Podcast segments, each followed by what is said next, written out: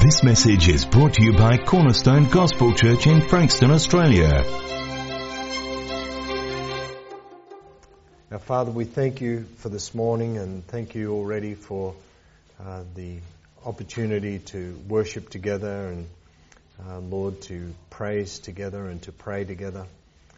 Uh, thank you for the joy in singing, uh, Lord, and for the ministry of your word as we read through the Gospels. We praise you for this. And Lord, as we continue on in Thessalonians this morning, we just pray for your insight.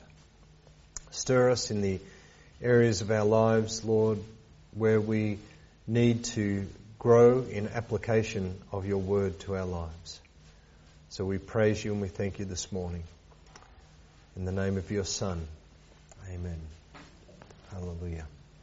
So hopefully you've been reading First and Thessal- uh, Second Thessalonians and being enriched by that, which is one of the reasons Paul wrote the letter, and he said, "Therefore, comfort one another with these words," as he was talking about uh, about the return of the Lord and the fate of those who have died. And um, you know, this is possibly Paul's first letter. There's some dispute as to whether it was this or the, the letter to the Galatians, but Either way, it's dated to around about 52 AD, roughly speaking, and um, uh, you can do some research into the ancient manuscripts that have been found of Paul's letters, uh, and all of his letters, uh, almost every word of them, have been located in ancient manuscripts that date back uh, as far as the third century. Um, so these were uh, profoundly accurate uh, scribe, you know, uh, copies, if you like, of the original letters, and uh, I think they're uh, known in the theological circles as P46 or something like that, which is the articles, um, the ancient manuscripts of Paul's letters. And so, um, you know, I was listening to uh, someone teaching on this the other day, and he was talking about how accurately the scriptures have been handed down to us and how we can have confidence that even though there are some very minor changes to do with the context of uh, culture in which it was written. So, for example, if you were writing a letter and it included a description of a footpath, um, and you know, to an Australian audience, that would make complete sense. But an American reading that and, and understanding it might then copy that letter to talk about the sidewalk. And, uh, you know, someone from South Africa might copy that and talk about the pavement.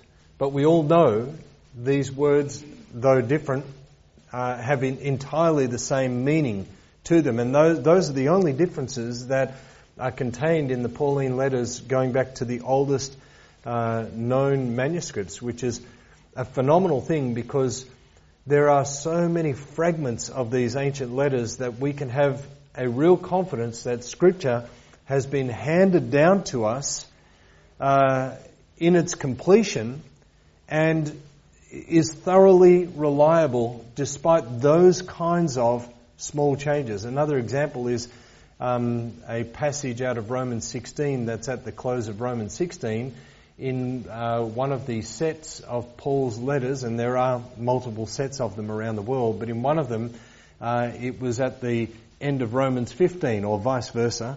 And so it's been put in there because uh, although the scribes had rigorous mechanisms for ensuring that the scriptures were um, complete, they sometimes did make mistakes, and so they, then they would just put it in elsewhere um, and sometimes make a footnote as to where it should have been, or a little bit like we might put a little pointing up arrow and put the word above the line, showing that, you know, this, this section has to be in that spot. And so they did similar things uh, to that in some of these copies that were made.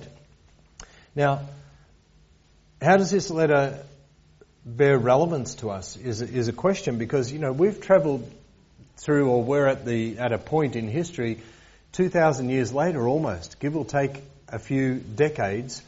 And so we have to wonder if this was written to uh, a group of people, uh, that are not us. They, they don't resemble us. They don't even probably look like us in, in any way, uh, other than being human. But, but, you know, these are probably uh, quite mid-toned people with different language uh, uh, background and different cultural background, different historical background, uh, different geographical background. And so how does it bear relevance to us? Well, one fundamental thing is that uh, Thessalonians was written to a group of real believers who had real issues. And this is the the wonderful thing about those historical fragments that you can find and, and the whole letters in many cases that you can find or that you can see. In fact, um, I think it's the University of Michigan or somewhere that has an amazing collection of uh, New Testament fragments. And you can see that these were actual letters written to actual people, and then they were um, by the by the uh, second century, somewhere around about 140 AD uh, there was one of the first lists of what were recognized as inspired writings, which included almost all the letters of Paul uh, by that stage. And so, you know, the point that I'm making is that the book that we hold here has gone under rigorous examination down through history, and the more you look at the historical aspect of uh, this book by sound theologians, uh, the more you will see that we that it's reliable, that it has a a veracity to it, a, a, a genuineness and a truthfulness to it that has been tested and proven true time and time again. So we learned last week that you can see in um, uh, Acts chapter 17 that Paul travelled to this region and established the church. And one of the ways he did that was by going to a local synagogue. There was a, a large Jewish population in uh, in Thessalonica, and so Paul went to the local synagogue there, and there he would reason with these uh, Jews, practicing Jews, uh, and he would reason with them out of the Old Testament scriptures, out of the Torah and uh, the Mosaic writings. He would reason with them about the prophecies of the Messiah and show them that in the life of Jesus Christ that was fulfilled. And so uh, some of these Jews became believers, but as happened in that area and as seemed to happen uh, with Paul, uh, there was a group who were strictly unbelievers and they rose up against Paul, not just to uh, resist his teaching, but to oppose his teaching. And they caused some trouble in Thessalonica, and they uh, they mounted a campaign to uh, persecute the uh, believers there. Um, and the scripture says that they rallied up a rabble of people um, who made false accusations in Acts 17. So there are two main divisions of this letter. In chapters 1 through 3, Paul largely reminisces to these believers about their lives, and he talks about, uh, you know, how they were, how the church was born, how they were nurtured, how they lived their faith, um, how they uh, showed uh, great strength uh, of their faith despite persecution, and how they were nurtured, and how they were established, and how the apostles uh, or Paul and his team uh, lived among them and showed them a genuine uh, lifestyle, something that was open to their scrutiny so that they could see the way in which they lived. And Paul says, You know the kind of people we were among you. And, uh, and so he talks about that genuineness. And then he exhorts the Thessalonian church in the latter part of 1 Thessalonians to holiness, to sanctification, to a harmony and unity as believers, to honesty, to working, uh, to a walk of faith and to continue in hope of the return of Christ and uh, helpful, helpfulness, being helpful amongst the life of the believers in the local church. So there's quite a list of things there that we can take from and that we can apply to our own lives and to our own local area as to how we live as believers in this modern day and age because you and I can still uh, uh, urge one another toward sanctification, toward holiness, towards unity and harmony, etc., etc. So, understanding these things as to why Paul wrote the letter can help us in understanding how it helps us in this day and age. So let's just open with the first few verses again of this chapter. Paul, Silvanus, and Timothy to the church of the Thessalonians, in God the Father and the Lord Jesus Christ, grace to you and peace. We give thanks to God always for all of you, constantly mentioning you in our prayers, remembering before our God and Father your work of faith and labor of love and steadfastness of hope in our Lord Jesus Christ. For we know, brothers, loved by God, that He has chosen you, because our gospel came to you not only in word, but also in power and in the Holy Spirit, and with full conviction. You know what kind of men we proved to be among you for your sake, and you became imitators of us and of the Lord, for you received the word in much affliction with the joy of the Holy Spirit, so that you became an example to all the believers in Macedonia and in Achaia. For not only has the word of the Lord sounded forth from you in Macedonia and Achaia, but your faith in God has gone forth everywhere. What a phenomenal thing to say. Amen. So that we need not say anything. For they themselves report concerning us the kind of reception we had among you, and how you turned to God from idols to serve the living and true God, and to wait for his Son from heaven, whom he raised from the dead, Jesus who delivered us from the wrath to come. This is an amazing statement that Paul makes when he talks about how the word about this church has spread so far and wide.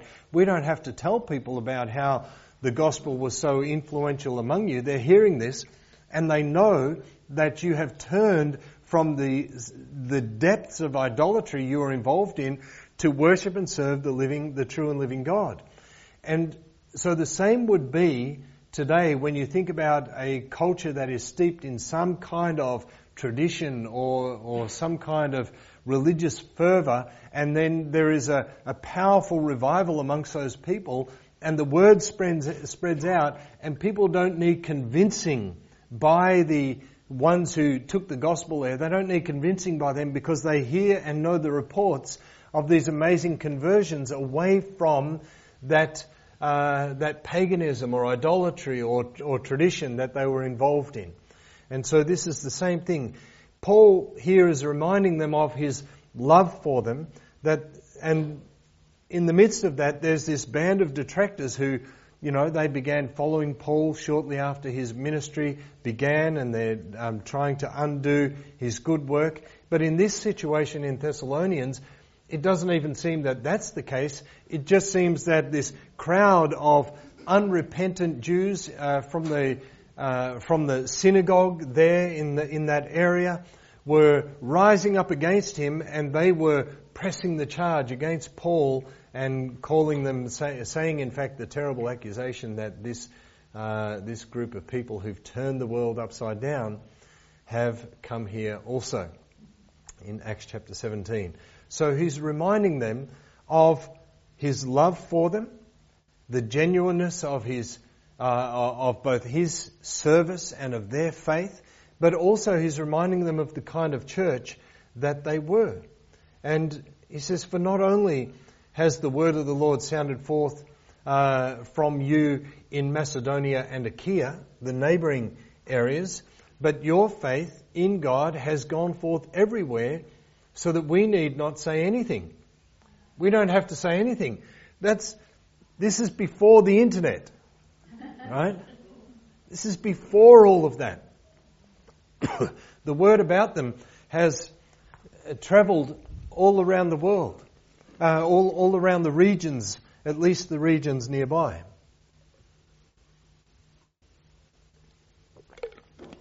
They had been much persecuted, but Paul says that they were filled with joy despite the persecution.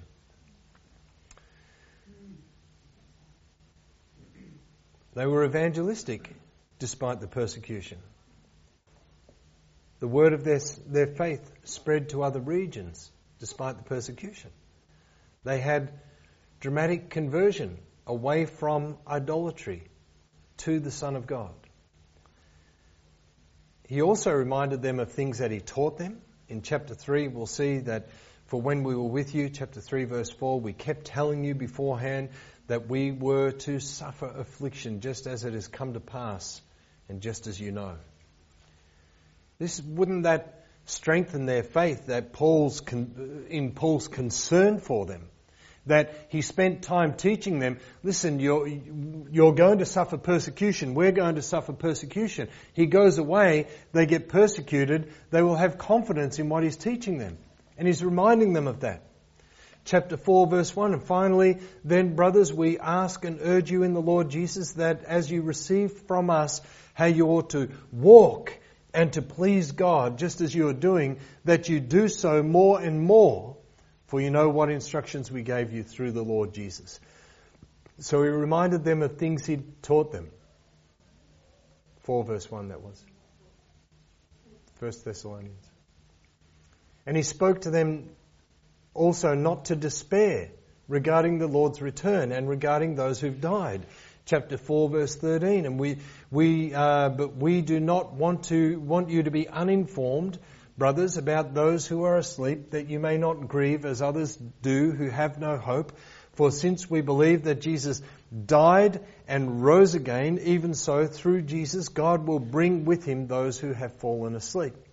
Now, we'll speak more on this when we get to it, but know this that when despair sets in, the opportunity for temptation's strength increases. When despair sets in, when somebody begins despairing, uh, let's say, let's say, let's bring it down to real world situations. Someone begins despairing that their marriage is falling apart. Now, in a situation like that, it's breaking down for whatever reason, the opportunity for temptation to increase in that situation increases for temptation to take root in someone's life. It increases in that situation. And many other stories of men who have been in a, a marriage that is failing and at work a female colleague starts to show a little bit of care and concern. and out of that little bit of care and concern, an emotional bond starts to form that he now feels is not happening at home, that that bond has been broken at home. Or the opposite occurs as well. For a wife who gets some uh, comfort from a, a male colleague at work. The same kind of thing. So Christians are more easily tempted into sin when they are despairing about situations in life. And so the church was despairing about certain things, and and uh, and so Paul was encouraging them uh, not to despair. Verse 18 of 4 says, Therefore, encourage one another with these words. He also encouraged them to holiness. This is something we don't hear enough of uh, in the modern church. Um, you know, that in fact, in some ways, preaching on holiness and righteousness and endeavors for us to walk holy before the Lord has in some circles even been mocked, uh, you know, that, or, or criticized as being a works based form of Christianity. Um, but true holiness, sanctification, and righteousness is not works based. It comes out of a loving relationship with the Father and a desire to please Him. That should be at the root of it. And therefore, the motive of it should not need to be questioned. When, we, when we're just desiring to love God and we're letting Him rule and reign in our hearts. And in verse 3 of chapter 4, Paul says, For this is the will of God, your sanctification. This is the will of God, your sanctification, that you abstain from sexual immorality that each one of you know how to control his own body in holiness and honor, not in the passion of lust, like the Gentiles who do not know God, which in this case was many of them beforehand. This church had a mixture. It began with an outreach into uh, uh, Jew, Jewish, uh, Judaistic followers of Judaism, but there were idol worshippers who got involved and, and got converted as well. And so uh, Paul says to them in verse 6 that no one transgresses and wrong his brother in this matter. Because the Lord is an avenger of all these things, in all these things, as we told you beforehand and solemnly warned you, for, the, for God has not called us for impurity, but in holiness. Immorality was rife in that region and idolatry was rife. You can still see today, if you go to the subcontinent, go to India uh, and some of the surrounding regions, how much idolatry has control in the whole culture. And even some people who claim to follow Jesus, in many cases, it is that they believe Jesus is another God among gods. And so they claim that Jesus is the God they follow out of these gods. But this is an idea, a religious idea of Jesus. He also encouraged them to correct some failures. In chapter 5, verse 12, we ask you, brothers, to respect those who labour among you and are over you in the Lord and admonish you, and to esteem them highly in love because of their work. Uh, this is a, an issue in Australia because we have um, maybe an unhealthy disrespect for authority uh, as Australians, and um, we we tend to be uh, cynical about leaders in our nation, whether they're political or even uh, you know the police or local authorities, even work uh, people, sometimes we can bring this kind of attitude even into the church, into Christianity. Now, that doesn't mean we just switch off our brains and our spiritual acumen. That doesn't mean we are undiscerning and we just blindly follow. That's how cults work in these pyramid structures that they establish. We, we establish ourselves firmly in the foundation of Scripture and Christian uh, theology and our walk with God and the, the quickening of the Holy Spirit in our lives. But Paul says that we should esteem those who are over us. Be at peace among yourselves, and we urge you, brothers, admonish the idle. I just love this passage. I just think it's so good especially in a day and age where we now have like like probably close on two generations raised with the safety net of welfare. And it, it's a it's a wonderful safety net. But you know if you ever watch trapeze artists the safety net is there for when things go wrong right you wouldn't go to a circus to watch a trapeze artist just lay on the safety net and go, wow, what an amazing performance. You know? That's not what you would do. The safety net's there for a purpose, and you don't want to see the result of that if things go wrong and the safety net's not there. And so we are really blessed in this nation that there is a safety net for people when things go wrong. That's great. And it's there, and I think as a nation, we, uh, we take maybe some, some pride in the fact that we do care for those who are struggling and, and for those who, who need that safety net. But Paul says, admonish the idle. Encourage the faint hearted. Help the weak. Be patient with them all. So they were to uphold and respect leaders, they were to work and not be busybodies. We'll see that more later. And they were in, instructed concerning matters of worship.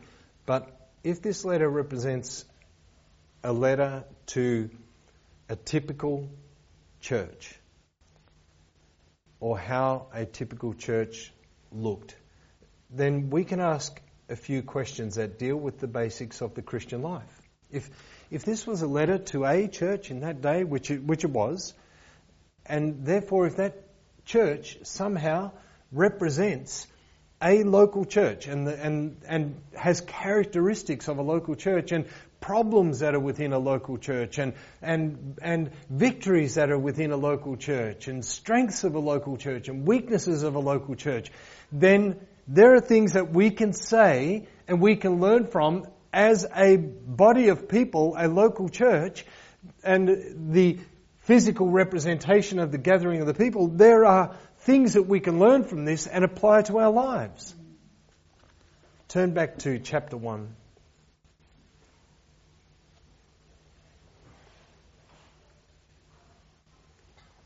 Verse 1 Paul, Silvanus, and Timothy to the church of the Thessalonians in God the Father and the Lord Jesus Christ. Grace to you and peace from God our Father and the Lord Jesus Christ. So Paul emphasizes the, uh, the deity of Jesus, God the Father and the Lord Jesus Christ. Now, this is not a Trinitarian statement, but it is a statement, and this is something that um, uh, there's a wonderful lesson on the the triunity of the Godhead. It's a series of lessons that uh, Arnold Fruchtenbaum put out on the uh, triunity of the Godhead, and he talks at great length, as Arnold tends to talk, about how Scripture refers to the plurality of the Godhead over and over and over and over and over again. Speaking that there are components of the Godhead that are plural in nature, more than one, but never more than three. And so, somewhere between one and three is this idea about the unity of the Godhead. And so here, Paul talks about God the Father and the Lord Jesus Christ, God the Father and the Lord Jesus Christ. So this is another occasion in which Scripture identifies at least two persons of the Godhead. And so we, we can't call this a Trinitarian statement, but you know, we, we believe in the triunity of the Godhead and that the Holy Spirit also is the third person uh, of the of the Godhead. Verse 2, we give thanks to God always for you all, making mention of you in our prayers, remembering without ceasing we talked about these three points last week your work of faith, labor of love, and patience of hope in our Lord Jesus Christ in the sight of God the Father, knowing, beloved brethren, your election by God. Now, a question that might arise here is are you trying to be a brother or a sister that others can be thankful for? Paul writes to this church and he says, we give thanks to God always for you all.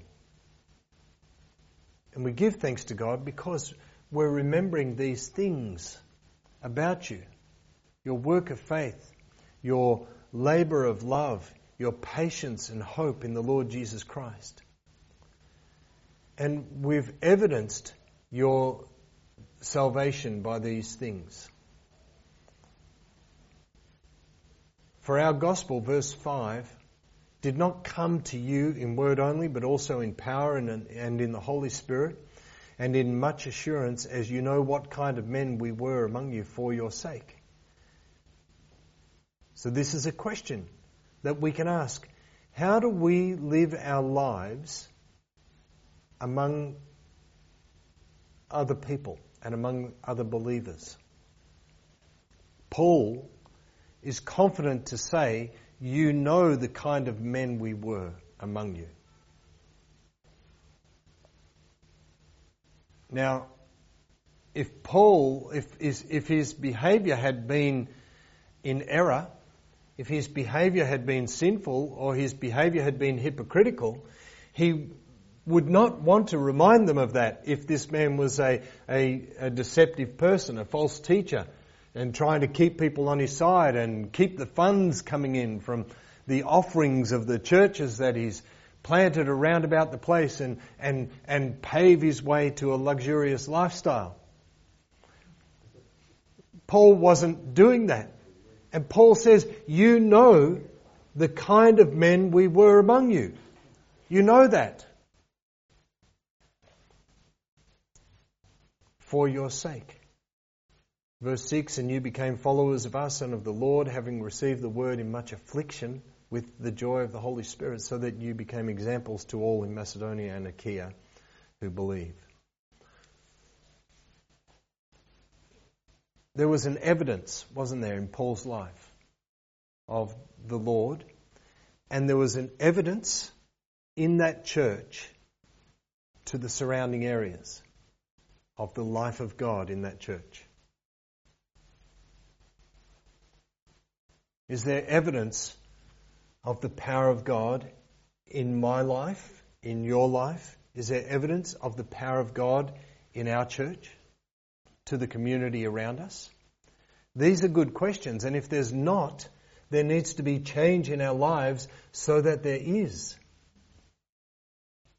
That should then stand as a, as a rebuke to us or an exhortation to us that, hey, you know, this was written to that church back then. What about you today? Is there evidence? You know. And the people around you, the, the regions around you knew.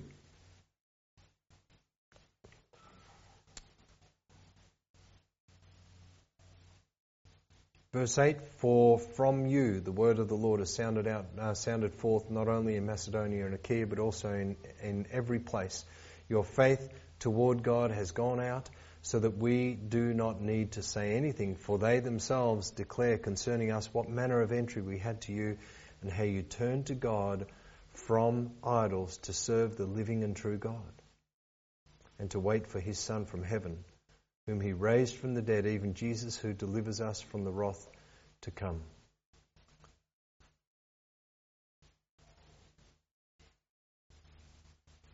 Paul here is, is saying that where we go, the word about you has gone out. How you turn from this rampant idolatry to serve God. And this has been an aid to us in the sharing of the gospel. We don't have to share these things because they already know.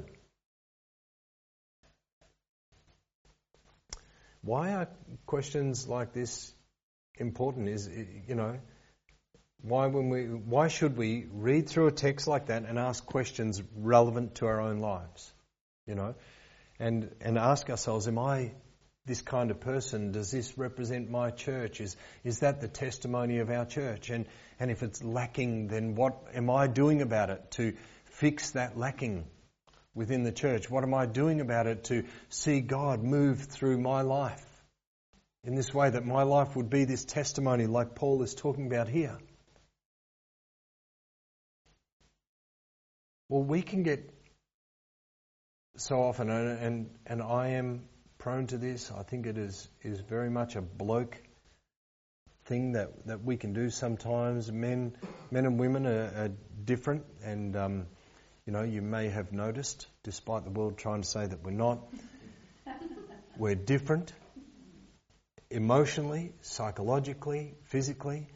But one of the things about men is that men often have this ability to focus on tasks. We, we tend to be, we're talking about generalizations, all right? We, we tend to be stronger. We, uh, I mean, we could say some outrageous things here, but, but they are verifiable. Um, you know, t- men tend to be stronger. That's why in some states in America, now the of the top 15 women athletics um, uh, records, 15 of them belong to transgender women. 15 of 15 of the top records. Men who've transitioned to being women, right? By name. Now hold 15 of the 15 of the top records in some state. Uh, I can't remember which state. Uh, Michigan is coming to mind. I think it is Michigan athletics. But this is a terrible thing. And so we these questions are important because we as men sometimes one of our issues is that we can be so caught up on a detail that we can miss the surrounding context of it.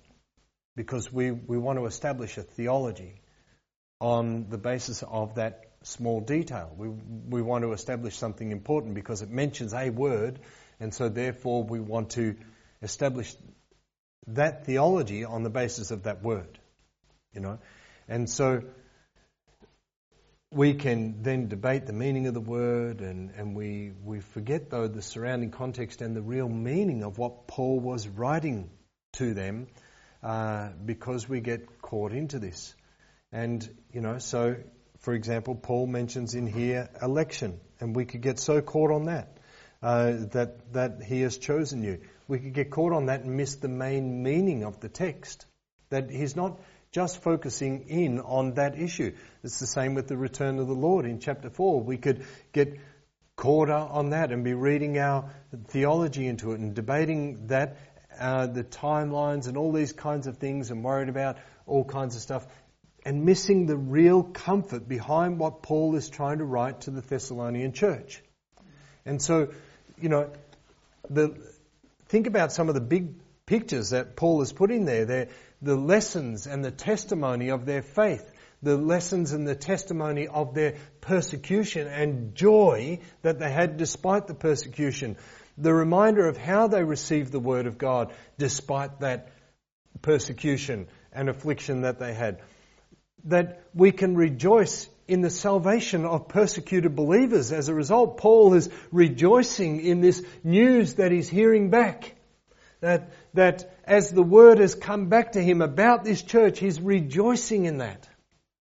These, these are wonderful things because these are the big things that are settled on Paul's heart. And so often we get caught down into the minutiae of something that we're missing actually the big picture of it. And it, it can be a real problem for us. I'm not saying avoid that. I'm just saying keep it in that perspective. You know? Keep it in that perspective. Paul reminded them of the example that he set when he was there.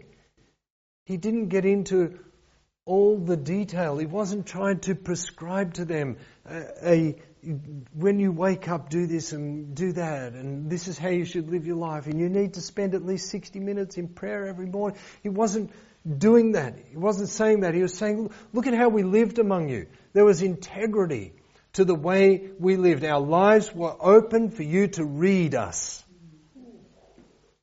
And this is really important because what these kinds of statements say is here is the big picture of Paul's writing to them is that they can look at these things and there are real lessons from those kinds of things. Great and practical lessons that Paul gives to them. Now, this doesn't mean we avoid these topics, but it means that when we do come onto those topics, whether it be election or, or whether we talk about the end times and stuff, let's keep it in the context of the bigger picture and how the bigger picture actually applies and not then be at war with one another over a very small statement within a passage.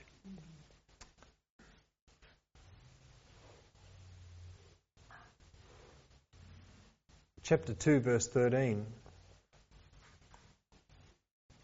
Paul writes, For this reason we also thank God without ceasing, because when you received the word of God, which you heard from us, you welcomed it, not as the word of men, but as it is in truth the word of God, which also effectively works in you who believe.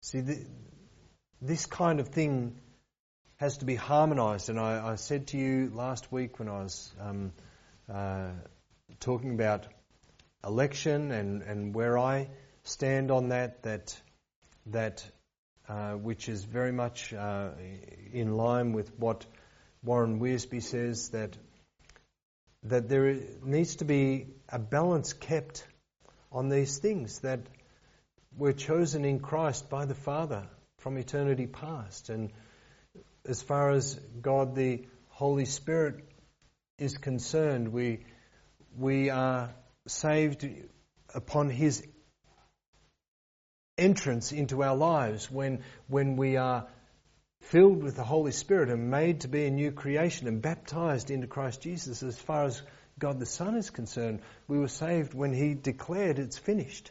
That He accomplished a work at that time. And so there's a balance to be kept in the tension of these things. It's, this is not a simple theology. And when we just categorize them into one or the other, which is which tends to be what people do. We take a, a binary position on things. You know, when you when you say, for example, uh, I don't believe in this um, uh, current climate change perspective, then people say, here's the binary thing. So you're a climate denier, right? This is the binary thing that happens. You, you are either this or that.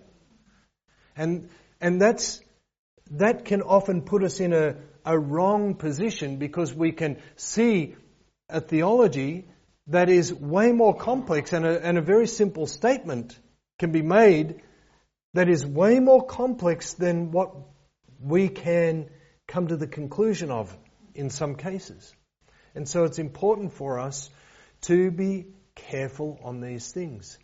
And so we would um, somehow have to harmonize uh, chapter 1 that, that we were chosen by the, by the Father with chapter 2, verse 13, where they received the word of God, which they heard, and you welcomed it that there is an, an activity on the part of those who heard the gospel being preached to them that they welcomed it and they embraced it. And we have to be careful that we don't then go reading into it things that it doesn't say. We give thanks to God always for you all, making mention of you in our prayers, remembering without ceasing your work of faith, labor of love, and patience of hope in our Lord Jesus Christ in the sight of our God and Father, knowing, beloved brethren, your election by God, for our gospel did not come to you in word only, but also in power and in the Holy Spirit and in assurance, in much assurance, as you know what kind of men we were among you for your sake. And you became followers of us and of the Lord, having received the word in much affliction with the joy of the Holy Spirit, so that you became examples. This is a wonderful passage for you and I to study prayerfully and ask God to strengthen us in our own walk with Him because there's so much to learn from it. Paul does use a word there that you were chosen to suffer. There is a there is this issue that, beloved brethren, you know, knowing, beloved brethren, your election by God. There is an issue that that statement is connected to the very next statement because it begins with a for. So when it begins with a for, you ask the question, what's it there for? And it's there to help explain what was stated just before. And so um, Paul says, For our gospel did not come to you in word only, but also in power and the Holy Spirit and much assurance. Uh, for you know what kind of men we were among you for your sake, and you became followers of us, having received the word in much affliction and joy of the Holy Spirit. So there is a very strong argument to say that the election here by God is relating to this suffering that they were experiencing uh, within that passage. So when we work within the text, um, and we'll move on from this, these are just intros these last, last week and this week. When we work within the text, by seeing that context and, and working around it like that, you then start to grow in the depth of the passage. But ask yourselves questions as you read through. Am I this kind of person? Could, could Paul write this to me? Could he write, I give thanks to God always for you, constantly mentioning you in prayer, remembering before our God and Father your work of faith, labor of love, and patience of hope. And if we have questions about that, if we say, well, I don't think I'm living up to that. That then becomes a step for us to move towards, a prayer for us to make. God, help me to be this kind of person. Help me to be like the Thessalonians on my way to becoming like Jesus. So it becomes a, a stepping stone on the path that, that, as Paul said, follow me as I follow Christ. That we have an achievable level before the unachievable. Right? And Paul apparently might be an achievable lesson. that's, that's pretty high standard, you know. But he had his failings. And so this is, that's how we should be reading these things, not just trying to unlock the, the, the deep theologies of the history and all this kind of stuff. Great, those things are awesome. But how does that apply to me? How, does my life match that statement that Paul is making to that church? And if not, then let's make that a prayerful approach. Amen. Praise the Lord. It's a, an awesome statement in chapter 1, verse 3. Remembering without ceasing your work of faith, labour of love, and patience of hope in our Lord Jesus Christ. Hallelujah. Praise God. Let's close there um, this morning with that. And, you know, get stuck into Thessalonians. You'll enjoy it. Um, it's a wonderful book. And you'll be, you'll be very stirred and encouraged by it as you read it. So, praise God.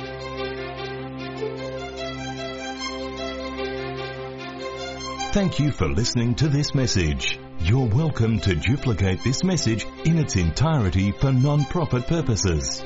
For more information and resources, visit cgc.org.au.